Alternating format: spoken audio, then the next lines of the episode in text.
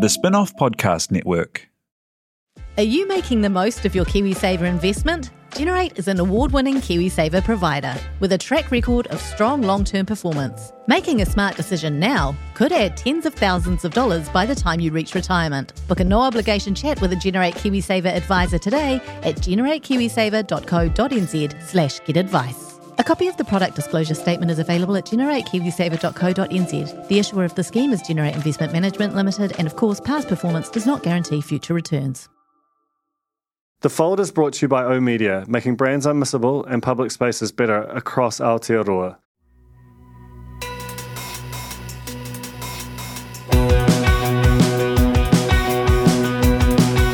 No mai hoki mai ki a The Fold. E mihi ne Duncan Greive tōku ngoa. Uh, my guest today is Kate Lindsay, live from New York, so you might hear uh, the odd siren in the background. This this is a, a, a fold I wanted to do for a long time.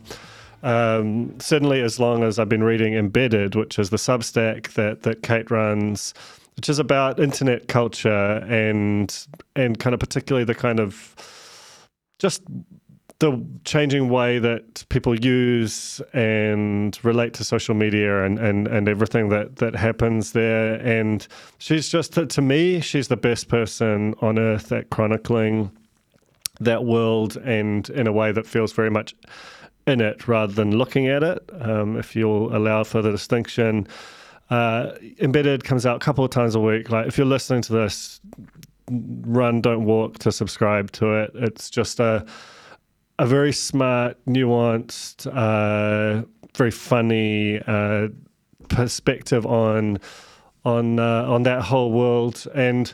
So we basically go through, uh, you know, the the sort of thesis that is at the heart of embedded. Uh, we do a bit of a stock take of the various platforms and how people are using them, and the way that TikTok has got this kind of just ferocious gravity that is sort of impacting that that whole world. Uh, and then we talk about the millennial pause, which is sort of you know, Kate's almost like a live experiment, uh, unwittingly, where she kind of became the internet's main character for a minute there, uh, documenting this phenomenon that she'd sort of heard someone talking about and then really became the sort of face of it, kind of against her will. And she's got really interesting things to to say on that. But um, but yeah, Kate Lindsay is, uh, you know, I I genuinely think the most interesting and fun writer on internet culture going, and it's just a total thrill to me to have her on this podcast. So yeah, please enjoy Embedded's Kate Lindsay on the fold. Kia ora, Kate. Welcome to the fold. Hi, thank you for having me. Uh, so before we were coming on, I've been just walking around the office, just telling people about the, that this is going to happen and how excited I am. And uh, Samuel, my our producer, had done some research, like a pretty cursory level, and he said she's like a business influencer, right? Which really cracked me up. that would be oh my gosh! if that's how I'm perceived, I need to change some things about how I'm showing yeah, up online. I think so. Um, that's just just a, a, quite a revelation for you. But absent that, uh, let's assume that that's incorrect. How how would you describe your kind of this peripatetic career you built for yourself?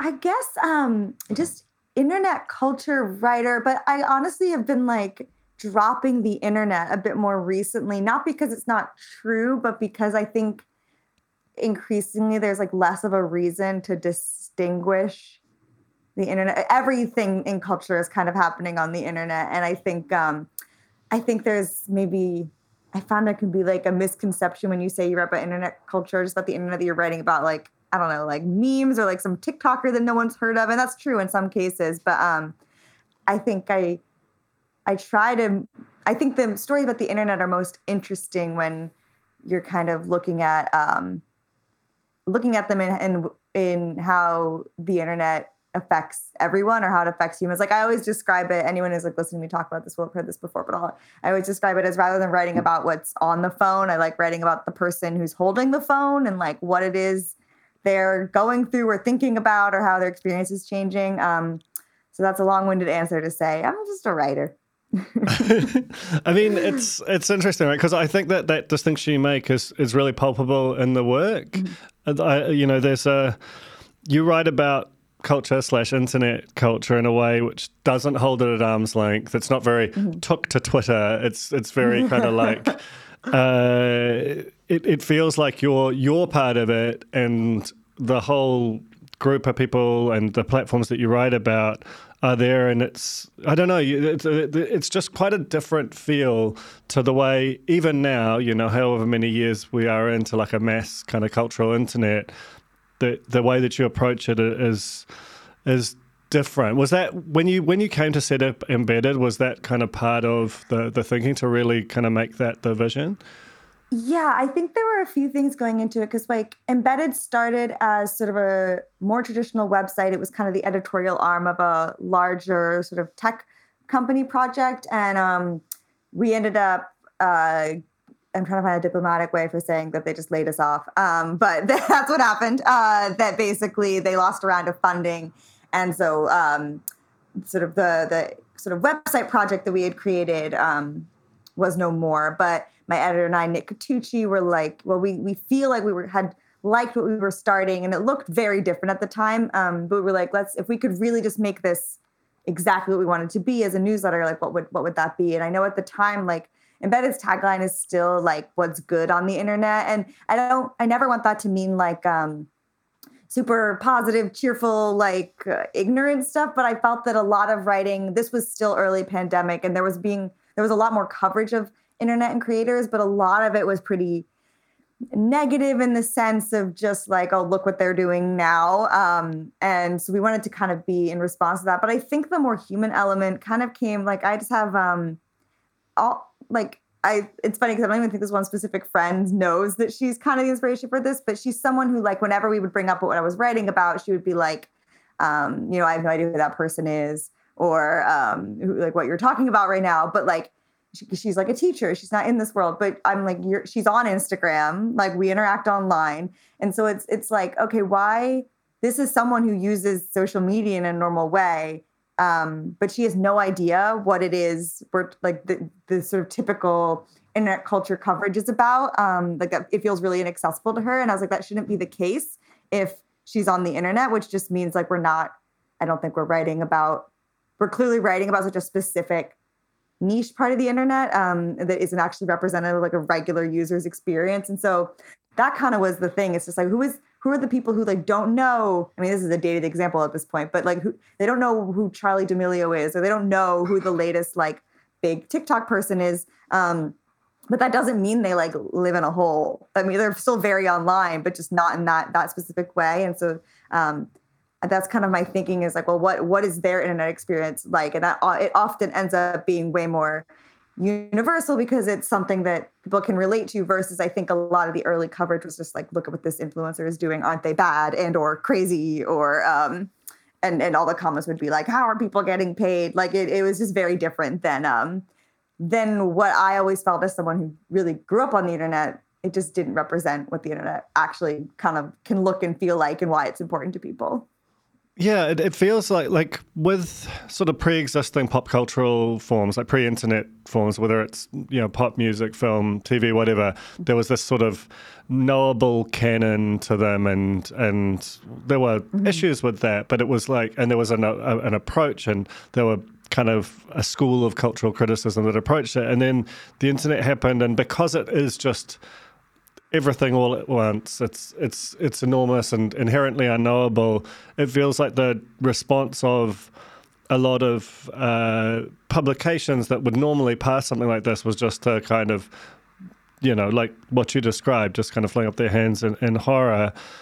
And rather than actually attempt to engage with it on its own, own terms, the way they were naturally doing um, with these other forms. And that's why it's kind of interesting to me that you know, like to to me, you're you know not to kind of blow smoke, but th- this is like the best version of this writing that exists, and it's weird to me that there isn't like a that, that this is a Substack and not like a you know a gold plated New York Times kind of piece. Like what what I mean, and, and not that no, obviously that you know that's we're now touching on the creator economy and independence and all kinds of other stuff too, but but you know why why do you think it was something you had to go out and make yourself rather than mm-hmm. it's something that these publications which generally pride themselves on being on top of things why have they struggled to engage with it the way you are um that's a, that's very nice and i'm just going to skate past the compliments and, uh, as, uh, what writers do. do.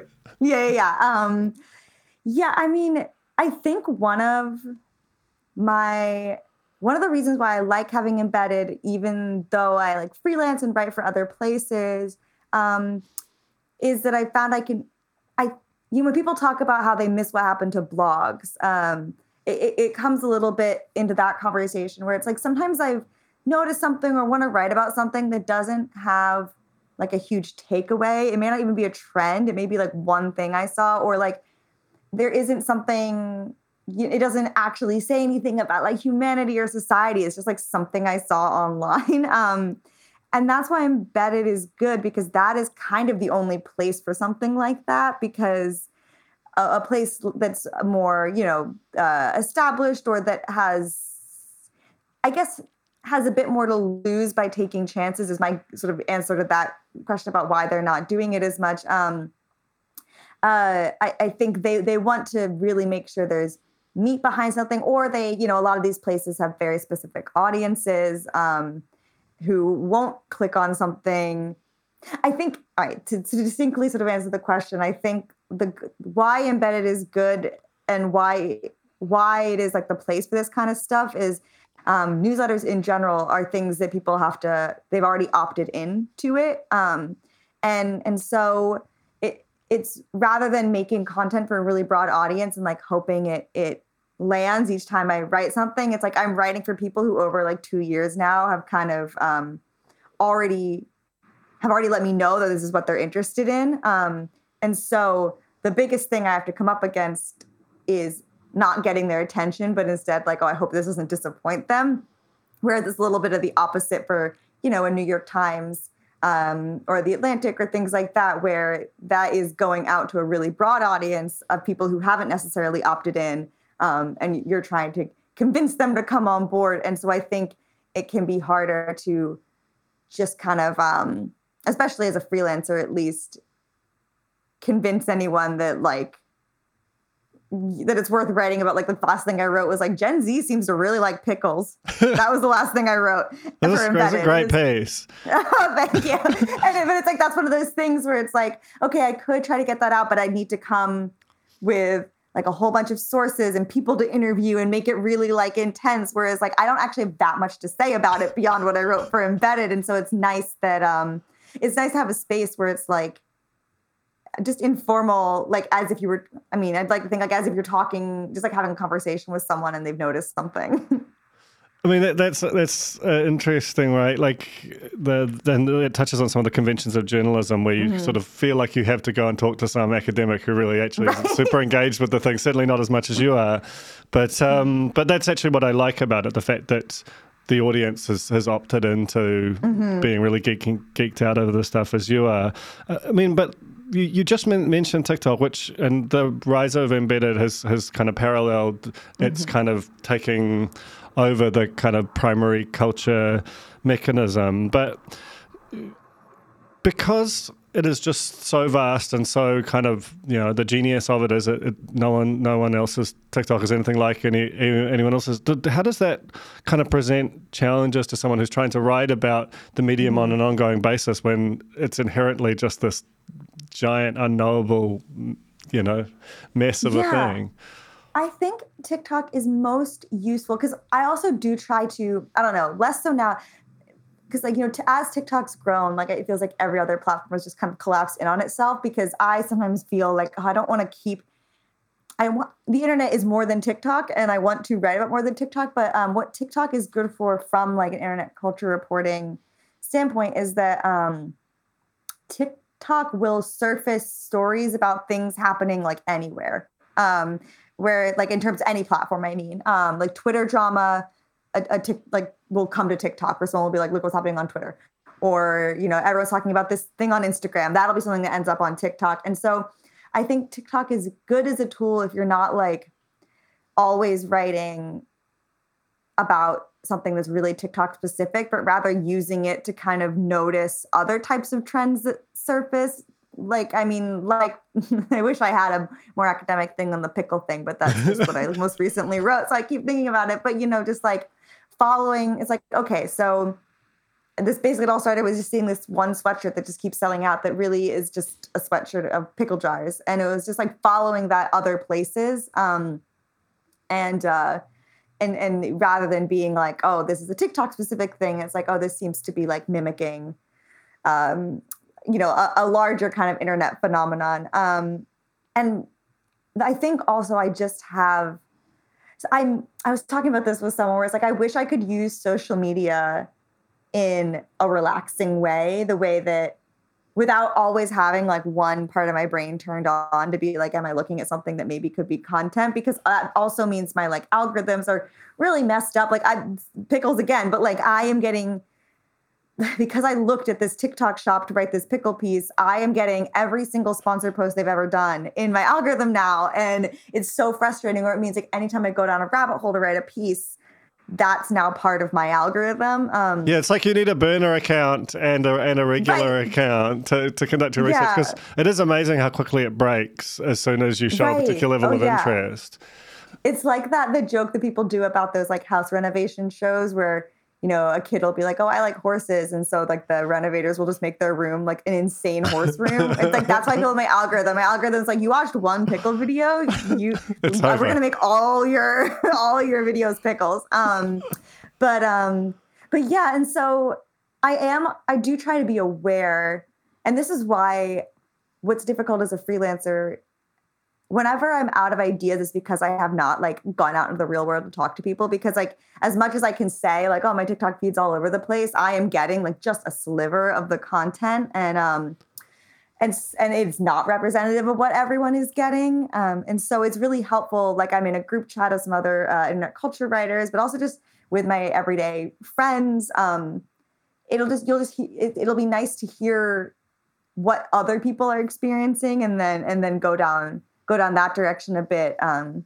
because I think this happens on TikTok a lot where someone will think a trend that they're witnessing is like a huge trend, but then they'll click on like the sound that's associated with it and see it only has like maybe a thousand videos, which in TikTok numbers is not a lot at all. Um, and so it can really trick you into thinking that your experience is what everyone's experiencing. And so I would say the biggest um, hurdle or thing I need to remind myself of is that that is not true. And um, which is why I think I get really excited when I stumble upon something like very specific or like a niche, not even a niche drama, but just like a niche community. Um, those are my favorite things to cover because I like when people are really like purely and authentically using the internet, not to get popular, but because it's bringing them enjoyment or it's connecting them with people that they wouldn't be connected with. Like, I think that's what made the internet so great in the first place. And it's still there. It just it gets kind of um, buried by uh, whatever TikTok has turned social media into.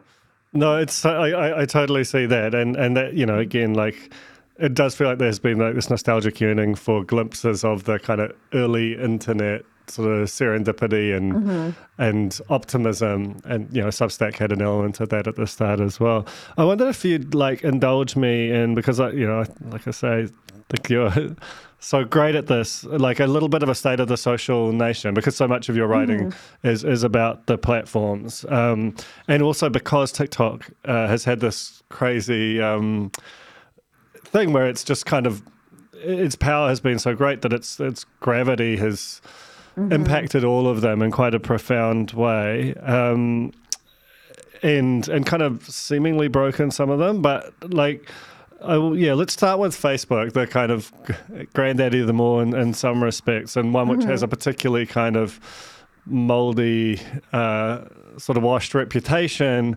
Do, do you is, is that earned? Like, what is the what is going on with with Big Blue right now? I don't see any reason why like what we're posting on Twitter or um, even TikTok like couldn't go on Facebook, but I think people are going to go to where other people are, um, and that's in terms of their community for many people that's not facebook um, for for many people that is um, tiktok but like i wrote recently about how i uh, this is not a community I'm a part of, but apparently LinkedIn is having like a bit of a resurgence because of sort of this Twitter exodus, and a lot of people who are big Twitter users are now moving over to LinkedIn. Um, and so, like I said, it, it it's not that I think there's any one platform that's like doing something. I mean, TikTok is a kind of a whole separate beast because obviously its success is its algorithm and the culture it's created. Um, but I think like like threads would be fine if threads could replace Twitter if that's just where everyone decided we were going to go. Um,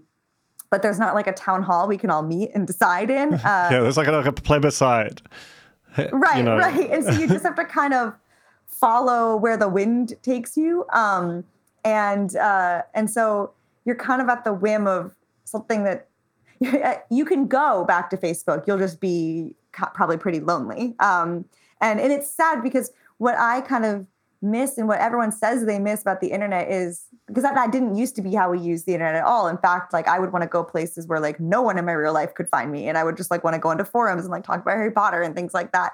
Um, but then, but now. Um, I do think like as much as we say we want to go back to these smaller websites and smaller communities, that that it we our brains have been so trained to chase sort of the social rewards of these much bigger platforms. And I do think we would find any platforms that don't have those things, that are quieter, that have less people.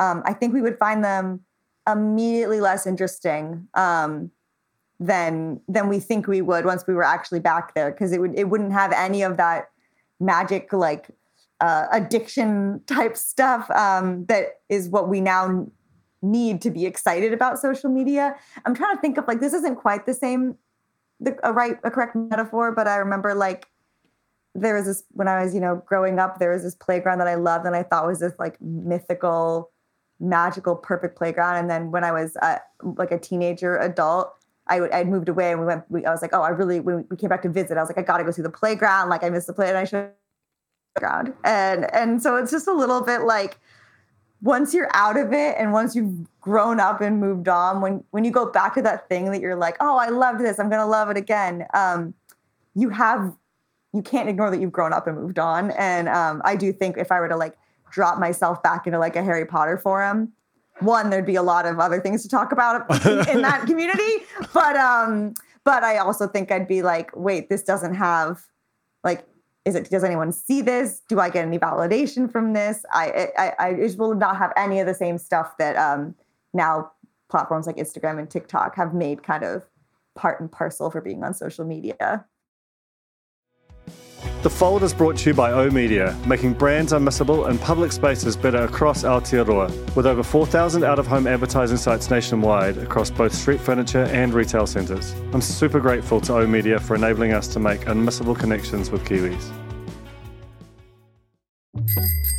Ready to rediscover the joys of cycling? With over 300 kilometres of cycle paths across Tamaki Makaurau, Jumping on your bike and going for a ride is such a fun way to discover the city from a different perspective. Cycling is getting more and more popular across Auckland, so now's a great time to join the hype and give cycling a go. Head to at.govt forward slash cycling to find your nearest cycleway today. In general, um, you know, speaking of Instagram, you know, how is that that big Adam Mosseri project to sort of turn it into mm-hmm. TikTok going, do you think? I so there was and I wrote about this for the Atlantic last year. I feel like last was this last year? Time is yeah, it was last year when that was the big um, make Instagram yeah, Instagram again everyone, kind of moment. Yeah, yeah, yeah. And um it kind of feels like it's just stagnant. Like I know they've introduced some stuff like the weird kind of status update type thing that they've done. If you go to your messages folder, you can kind of like basically post a, a 2023 equivalent of a status update. I see some people using it, but it hasn't really done anything. Um, and I mean, Reels is still going strong, but I would say I haven't seen any like movement in it at all. I mean, I I still every 30 days have to hit snooze all suggested posts um, because I don't want it to be serving me random content, but it only lets you do that um, 30 days at a time. So I still do that. That's how I know a month has passed is I get that notification again. Um, and um, but also I, I, I, a part of me is like cognizant that I'm probably because of things like that and others, I'm not a great reliable narrator on Instagram anymore because I found that it was one of the platforms that like caused the most uh that I had the unhealthiest relationship with, specifically Instagram stories, where I would have this compulsive like need to sort of document my day as a way of like asserting my existence, but also sort of um, feeling like nothing really like mattered unless anyone saw it. Um, and so, you know, I, I just I I I didn't like the relationship that um, Instagram stories in particular like made me had with my have my own life, which was like one of like constantly needing to be packaged for public consumption. Um, and so it was also like I a year ago decided like I'm not using Instagram stories anymore, and I'll use it when I need to do like a call for quotes or like want to share something funny, but it's really few and far between. And so I and I also was like I'm also not going to post anything personal really. Um, other than like big life updates or career stuff on my like main feed because similarly i didn't like having the numeric value ascribed to just like my day-to-day activities um, so i also i really step back and i use instagram in a very specific way now um, which means like to me i'm like I, i'm basically i'm like trying to caveat whatever my take on instagram is as a kind of stagnant boring place could very well be because of what I've turned it into, which is like a place that I've kept it at arm's length. But I mean, sort of anecdotally, I don't hear anyone being super excited about it. It's interesting, right? That it kind of hints at the impossibility of being like a true social media journalist because you're trying to be normal somewhere while also. Mm-hmm. Uh, no, I, I struggled with that a lot because especially on both Twitter and Instagram were my biggest issues. Like Twitter, especially during more deeper pandemic, I was just a constant onslaught of news and scary headlines. And then Instagram, I had this sort of weird performative relationship with that I felt was like I really didn't like. Um, and I for like about a you know I, I, I was dealing with that for a few years and really trying to weigh like am i going to dive bomb my career if i step back from these things but then it's like am i going to dive bomb my own brain if i keep staying on them um, and i was like well what if i just try stepping back and seeing like and if suddenly like my ideas for embedded like all vanish then i'll know like okay that's not working but i also do think that's why tiktok has been helpful because if something's happening on instagram that's like actually interesting people are talking about it on tiktok like kind of what i was saying earlier or um or same with Twitter. Like I wrote a piece this was a while ago um, about how like high school people these accounts these Instagram accounts were popping up like dedicated to it's such a high school thing. It would be like a, an Instagram account for a specific high school dedicated to photos of people who have fallen asleep in class. And like people would submit, they would take the photo of a person asleep in class and submit it to this Instagram, and the Instagram would post it. Um, and and people would follow it. And so like very class, like um, like I, my high school would have gone crazy for. It. I actually looked it up and I found a version of this that my high school had done. So like, but I only found out because people were talking about it on TikTok because someone was like, "Oh my gosh, like if I had this when I was in high school, like I would be so panicked or that I was being watched all the time." But I was like, "Oh, that's interesting." And so that's an Instagram story. Um, but one that honestly I wouldn't have come across on Instagram because I'm not in high school. And so it's like a platform like TikTok is good at surfacing that kind of stuff, um, even for other platforms. Yeah, that's that's that's a kind of a crucial distinction, and on some level, mm-hmm. that's why they're trying to turn it, you know, Facebook and, yeah. and Instagram into that.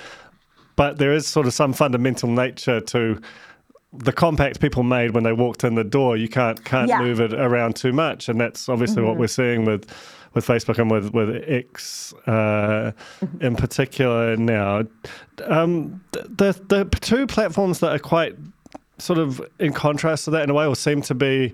To me, I'm a person who, for the reasons that you described, basically went cold turkey on all social media like 18 mm-hmm. months ago. And so, in some way, embedded is just the only way I feel connected to the culture anymore.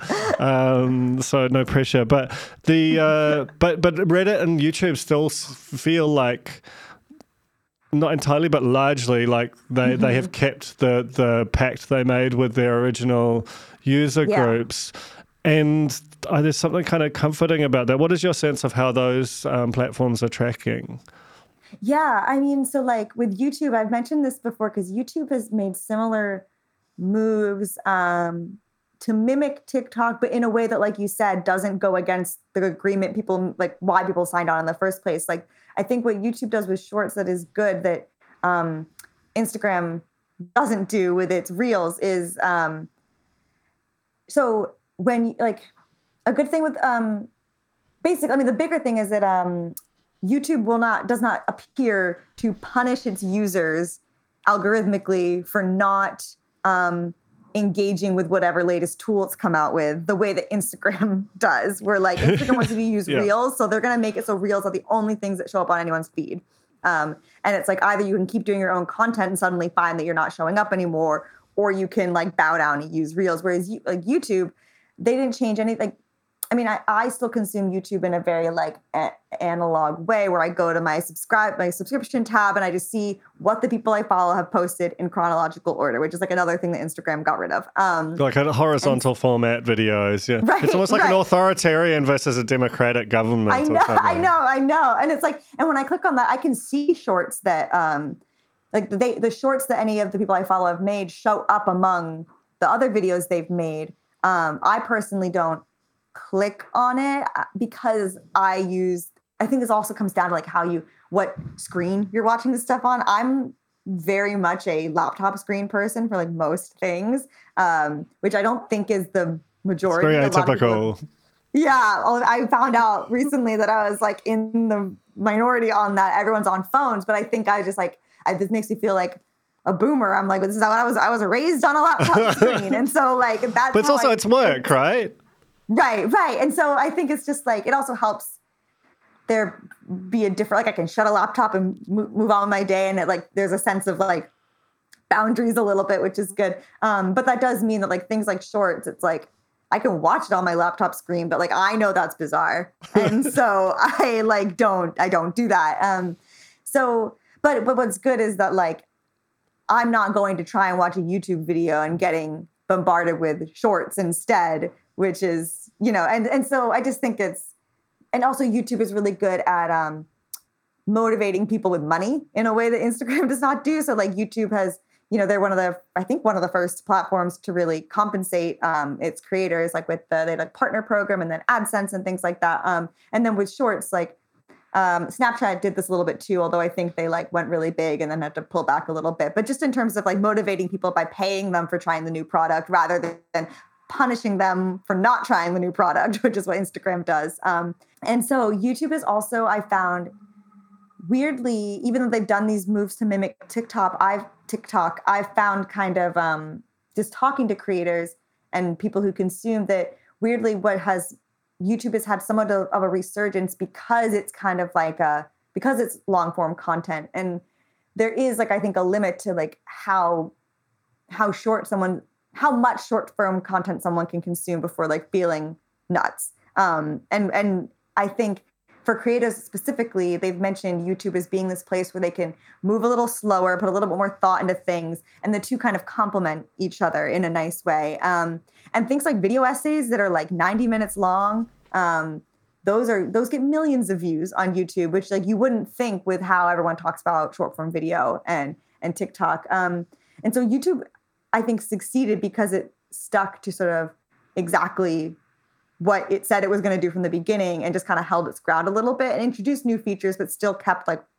like because I, I think what makes you know what made instagram great was it was the only platform for staying in touch with friends through photos. And then rather than holding firm to the staying in touch with friends through photos part it you know tried to be tiktok and that's left people sort of frustrated. Um, and so youtube i think has done really well and i think that's why um, reddit is one i'm a big lurker on reddit i'm not a i have yet to have the courage and i don't know why it's so scary to me to like post anything um, Why is that? That's, that's such a weird. because it's theoretically like way lower stakes like it's anonymous if i want Yeah. it to be like it, it but i think um, But the the culture that when in every sub, the culture feels so intense that just to kind Yes. of dip your toe in is very Right. intense. You know, you're such a new I'm fish. scared. I will say something wrong, right? Or yeah, and that like people will dunk on, or that I'll just like not have gotten the tone of the thing right because I'm in um the big one that I'm I check religiously is the Love Island UK subreddit, and I've like interviewed the moderators, and I am always there, and everyone is so funny, and I I'm so they're so funny and cool to me, and I am way too intimidated to ever contribute anything because things also get very heated. Um, but I mean, something that was happening recently that was interesting, obviously with Reddit, were sort of the um protest blackouts that were happening in response to sort of the introduction of these tools that kind of um, like especially specifically ones with like moderation um, like reddit is so interesting because people completely unpaid dedicate their time to like maintaining and um, curating and just running these communities. Um, and it is when we talk about like what's pure and original about the internet like it's really that. Um, and reddit has sort of introduced some or they they hiked up fees for programs that were really integral to keeping those communities running and, and tools that moderators were using to kind of rely on like filtering out comments that were harmful and and you know this all, all the sort of general maintenance that they had to do were made easier through these tools that they were now like making exorbitantly expensive to use um, and so Reddit, and I think Reddit will still, like, you know, Reddit's certainly not going to like fall apart because of that. Um, it does not so far, no huge meaningful change in terms of like acquiescing to moderators' demands. If I remember correctly, has really happened. It's just you're just going to notice. I think there is some like an exodus of some moderators. Um, and I think the the thing that people will notice on a day to day level is maybe just the gradual decrease in like quality of some of the communities they're in. Um, but um, but I think Reddit has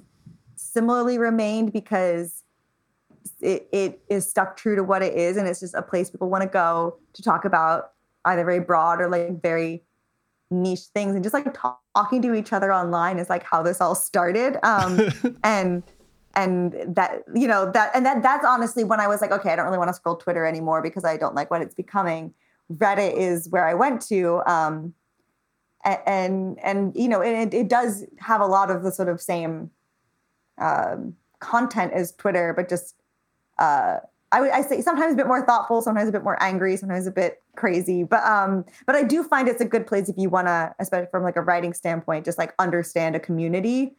It's so easy to go to Reddit. Plus, I can't believe it took me this long to get to how like it is the best for searching for like a problem. Like, so, like I was trying to explain this to my parents because they didn't understand why, um, you know, when it came to like we were talking about sort of pets and vet stuff. They, they didn't understand why people would trust like a person on YouTube or whatever over just like calling a vet um, or like a doctor. And, and it's like, well, one, that costs money, but two, um, like I when I when a cat's having an issue, I can Google the symptoms and get like a website with like all these things it could be, but that like I don't I don't know if and and that they, they don't know who I am and I don't know who they are, and so they're like it's very vague advice. Whereas if I Google the same exact thing that I'm dealing with with my cat and then Reddit, there's oh, there's threads and threads of people with the same problem talking like way more like you know I can I can trust it because I can see like their like human experiences with it, which are much more accessible to me. I can see pictures, I can see what it looks like, um,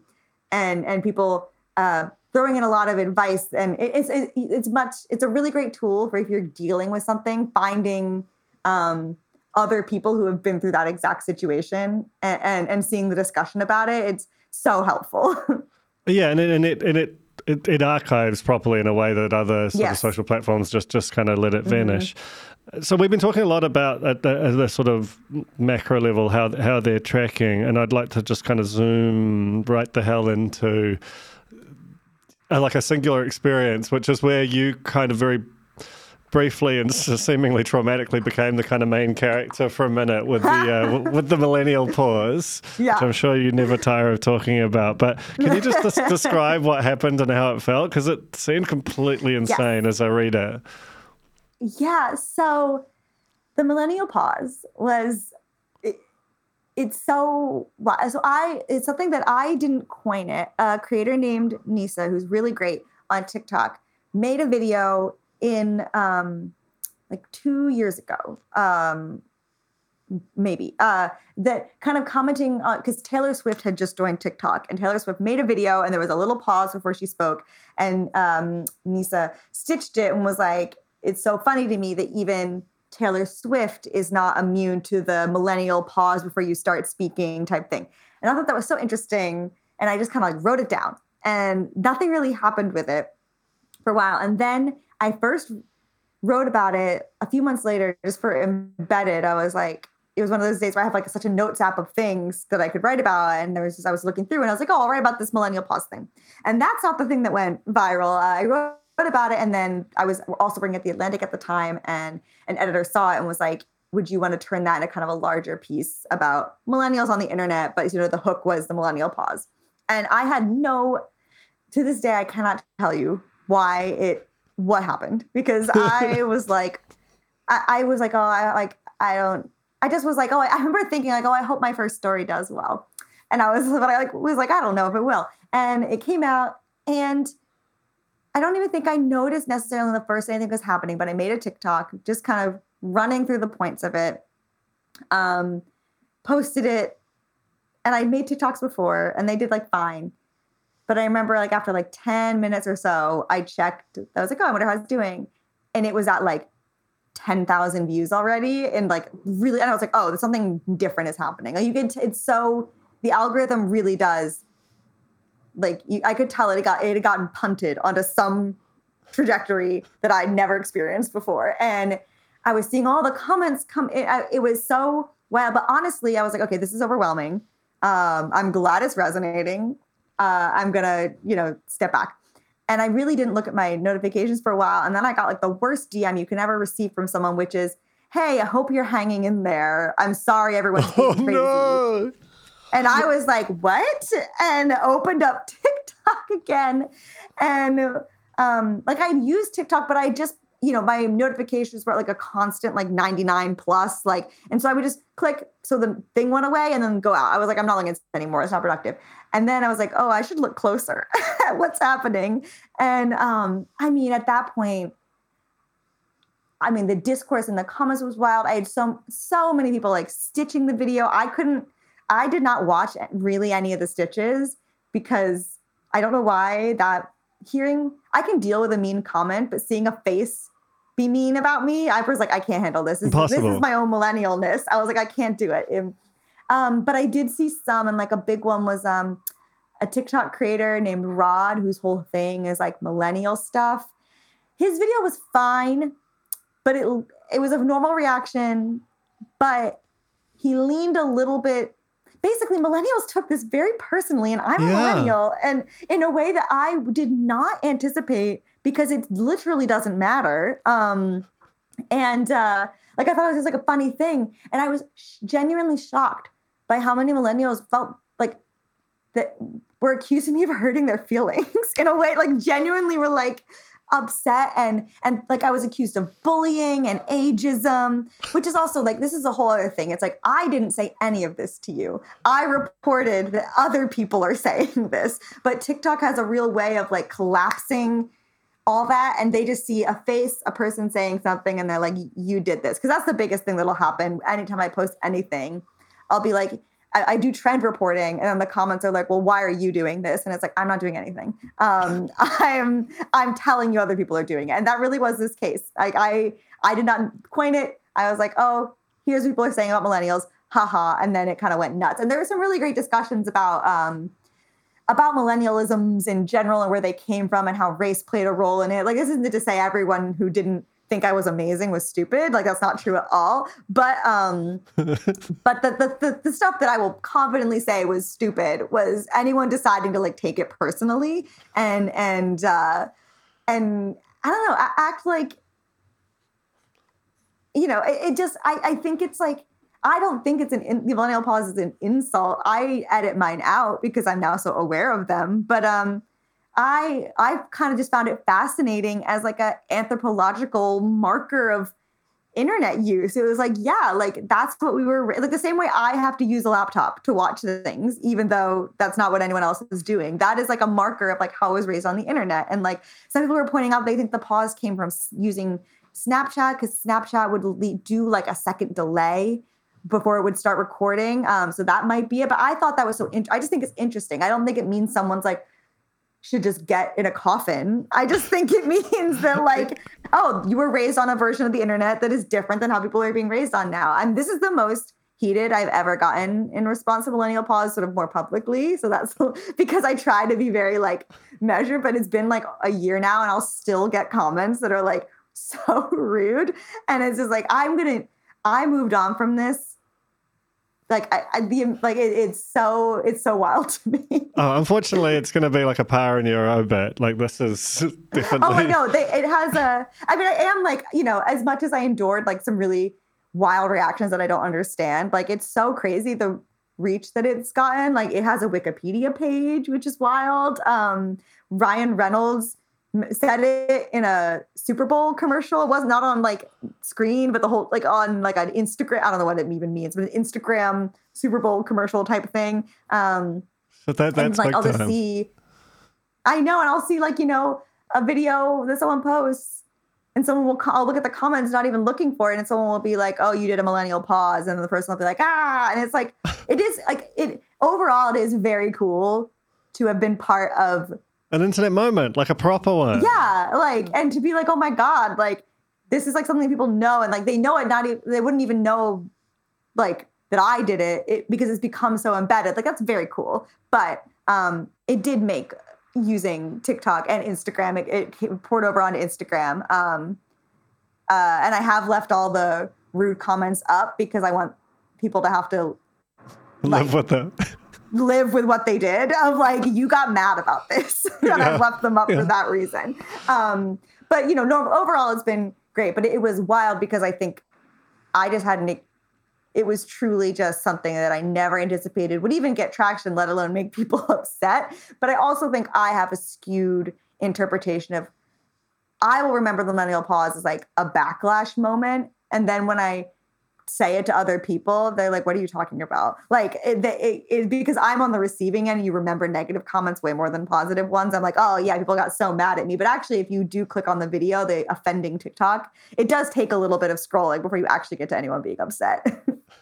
so the the millennial pause and the kind of scale of the response kind of nicely mm-hmm. segues into this idea that you write about a, uh, of, of opinion fatigue mm-hmm. and and you've also kind of assessed and interviewed people who've talked about the way that that sort of intensely antagonistic style of Twitter discourse kind of has just well has kind of radiated out and and and feels quite present on on all platforms. Do you do you mm-hmm. feel like there is a kind of that the, the opinion fatigue thing is real or that we are moving through and past that period of just like just constant supervision and, and critique almost as like a mm-hmm. sport? Or are we still sort of there yeah culturally? i mean i i still i and i th- i i think you know i still am very careful about what i post on tiktok because of the millennial pause experience because i'm just like weighing how much do i want to repeat that again because it's not fun. Um, other people have not had the same type of um, you know the same experience but um so in ter- you know i think there are people it really depends on the individual person because i think there are people like i was cognizant when millennial pause was happening that if i wanted to i could really harness that moment and take it somewhere i could have made another video and I, could i could have built off it in a way that i was not comfortable doing because i didn't like how the attention was making me feel but there are people who do like how it makes them feel and are able to sort of take that moment and take the backlash and they they are inspired to do some do more with it. Um, and so and that will you know that's not going to go away. Like everyone is not just going to wholesale stop talking just because some people you know it's one of those things where it's just i think there are people who have reached their limit and that's interesting but i don't think that means everyone's going to stop sharing what i do think is actually changing is people's general exhaustion with I, I found that recent sort of, I wish there was a better word than cancellations, but recent discourses, dust ups, anything like that, have had less staying power. Um, I think because there is an exhaustion of like we can't just keep doing this over and over again. Um, or, um, you know, there's just too much out there. Uh, and um, the standard is too kind of high, or so, there's something. Right. You, you interviewed a creator like earlier this year, I think, who she was like Mm-hmm. just a kid from Canada or something, who spoke really kind of Mm-hmm. in, interest, like had just a like a great kind of perspective on it that I thought really kind of it, it just it felt like she was articulating something that I'd been sort of feeling for a long time.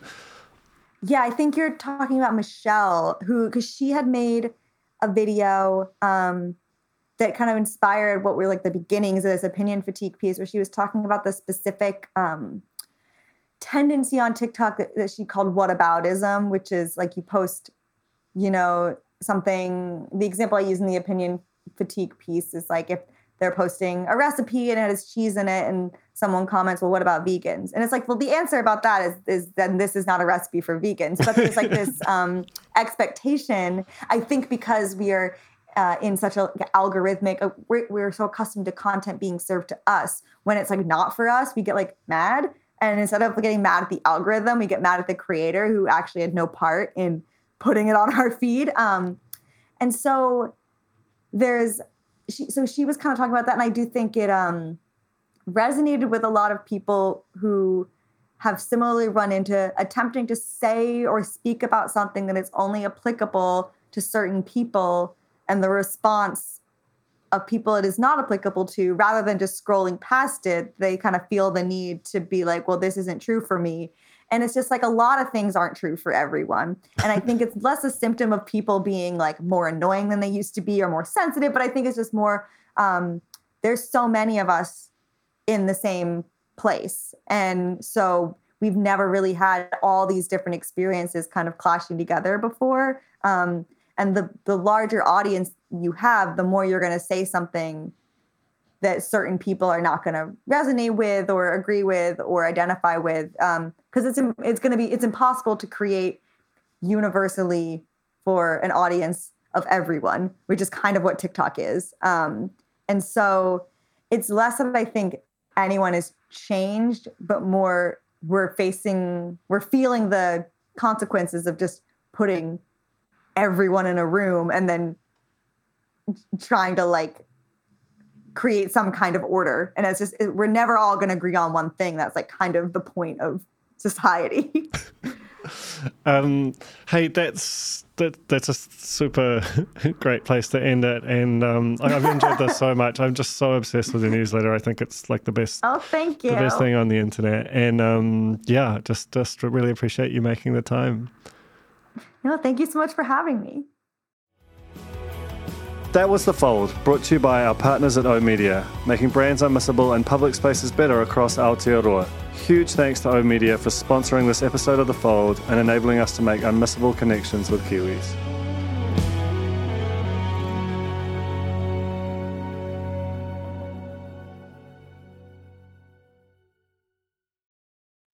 Kia ora e te iwi, Te Aihe Butler here, podcast manager at The Spinoff.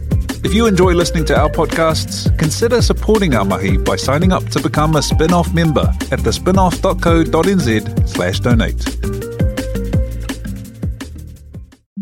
The Spinoff Podcast Network.